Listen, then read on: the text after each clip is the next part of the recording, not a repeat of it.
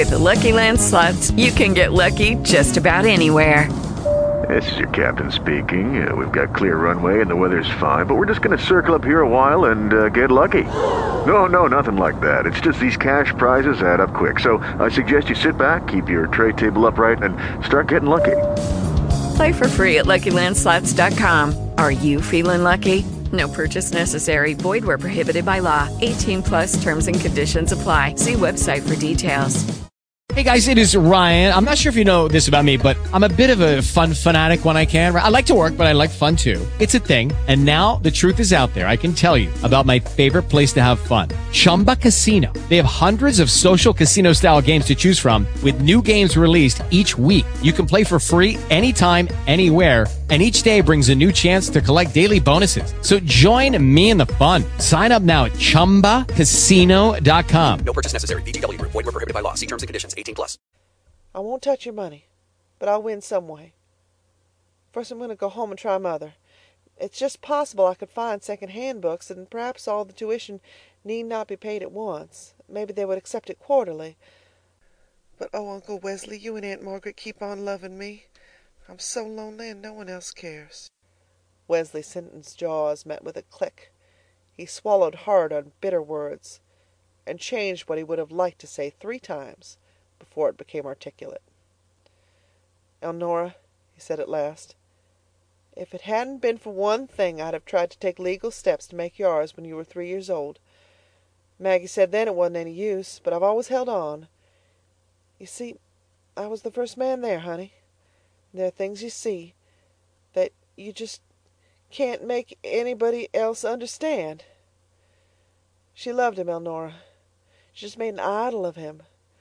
There was that oozy green hole with thick scum broken, two or three big bubbles slowly rising that were the breath of his body. There she was in spasms of agony, and beside her the great heavy log she'd tried to throw him. I can't ever forgive her for turning against you and spoiling your childhood as she has. But I couldn't forgive anybody else for abusing her. Maggie has got no mercy on her, but Maggie didn't see what I did, and I've never tried to make it very clear to her.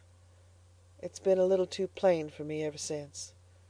Whenever I look at your mother's face I see what she saw, so I hold my tongue and I say, in my heart, give her a mite more time. Some day it will come. She does love you, Elnora. Everybody does, honey.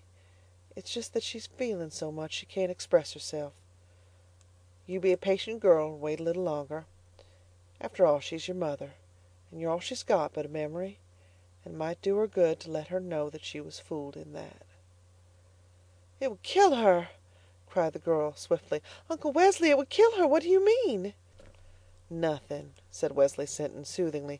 Nothing, honey. That was just one of them fool things a man says when he's trying his best to be wise. You see, she loved him mightily, and they'd been married only a year, and what she was loving was what she thought he was. She hadn't really gotten acquainted with the man yet. If it had been even one more year she could have borne it, and you'd have gotten justice. Having been a teacher, she was better educated and smarter than the rest of us, and so she was more sensitive like. She can't understand she was loving a dream. So I say it might do her good if somebody that knew could tell her, but I swear to gracious I never could. I've heard her out at the edge of that quagmire calling in them wild spells of hers off and on for the last sixteen years, imploring the swamp to give him back to her. And I've got out of bed when I was pretty tired and come down to see she didn't go in herself or harm you. What she feels is too deep for me. I've got to respect in her grief, and I can't get over it. Go home and tell your ma, honey, and ask her nice and kind to help you. If she won't, then you've got to swallow that little lump of pride in your neck and come to Aunt Maggie like you've been a coming all your life. I'll ask Mother, but I can't take your money, Uncle Wesley. Indeed, I can't. I'll wait a year and earn some and enter next year. There's one thing you don't consider, Elnora, said the man earnestly, and that's what you are to Maggie. She's a little like your ma. She hadn't given up to it, and she's struggling on brave, but when we buried our second little girl, the light went out of Maggie's eyes, and it's not come back. The only time I ever see a hint of it is when she thinks she's done something that makes you happy, Elnora. Now you go easy about refusing her anything she wants to do for you. There's times in this world when it's our bounden duty to forget ourselves and think what will help other people. Young woman, you owe me and Maggie all the comfort we can get out of you. There's the two of our own we can't ever do anything for. Don't you get the idea in your head that a fool thing you call pride is going to cut us out of all the pleasure we have in life beside ourselves. Uncle Wesley, you're a dear, said Elnora, just a dear. If I can't possibly get that money anywhere else on earth I'll come and borrow it from you, and then I'll pay it back if I must dig ferns from the swamp and sell 'em from door to door in the city. I'll even plant 'em so they'll be sure to come up in the spring. I've been sort of panic stricken all day and I couldn't think. I can gather nuts and sell them. Freckles saw moths and butterflies. I've a lot collected. Of course I'm going back tomorrow. I can find a way to get the books. Don't you worry about me. I'm all right. Now what do you think of that? inquired Wesley Sinton of the swamp in general. Here's our Elnora come back to stay, head high, right as a trivet. You've named three ways in three minutes that you could earn ten dollars, which I figure would be enough to start you. Let's go to supper and stop worrying. Elnora unlocked the case, took out the pail, put the napkin in it, pulled the ribbon from her hair, binding it down tightly again, and followed to the road. From afar she could see her mother in the doorway. She blinked her eyes and tried to smile as she answered Wesley Sinton, and indeed she did feel better. She knew now what she had to expect, where to go, and what to do. Get the books she must. When she had them, she would show those city girls and boys how to prepare and recite lessons, how to walk with a brave heart. And they could show her how to wear pretty clothes and have good times. As she neared the door, her mother reached for the pail. "I forgot to tell you to bring home your scraps for the chickens," she said. Elnora answered, "There weren't any scraps, and I'm hungry again as I ever was in my life." "I thought you likely would be," said Mrs. Comstock, "and so I got supper ready. We can eat first and do the work afterward. What kept you so? I expected you an hour ago." Elnora looked into her mother's face and smiled. It was a queer sort of little smile, and would have reached the depths with any normal mother. "I see you've been bawling," said Mrs. Comstock. "I thought you'd get your fill in a hurry. That's why I wouldn't go to any expense. If we keep out of the poorhouse we have to cut the corners close. It's likely this brushwood road tax will eat up all we've saved in years. Where the land tax is going to come from I don't know. It gets bigger every year. They're going to dredge the swamp ditch again they'll just have to take the land to pay for it. I, can't, that's all. We'll get up early in the morning and gather and hoe the beans for winter and put in the rest of the day hoeing the turnips." Elnora again smiled that pitiful smile. "Do you think I didn't know that I was funny and would be laughed at?" she asked. "Funny!" cried Mrs. Comstock hotly. "Yes, funny. A regular caricature," answered Elnora. "No one else wore calico. Not even one other.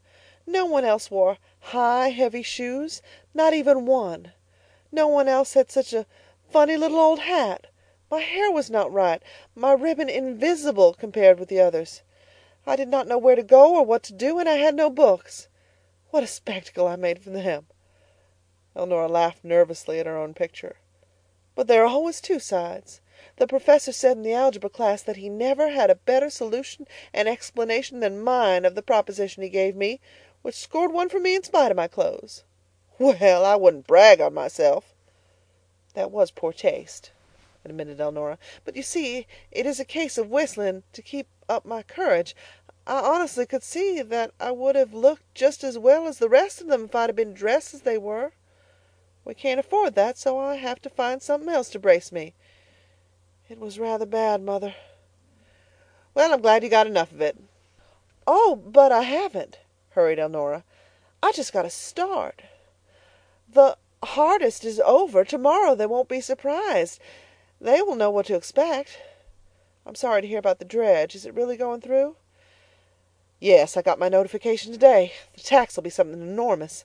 I don't know as I can spare you, even if you are willing to be a laughing stock for the town." With every bite Elnora's courage returned, for she was a healthy young thing. "You've heard about doing evil that good might come of it," she said. "Well, mother mine, it's something like that with me. I'm willing to bear the hard part to prepare for what I'll learn.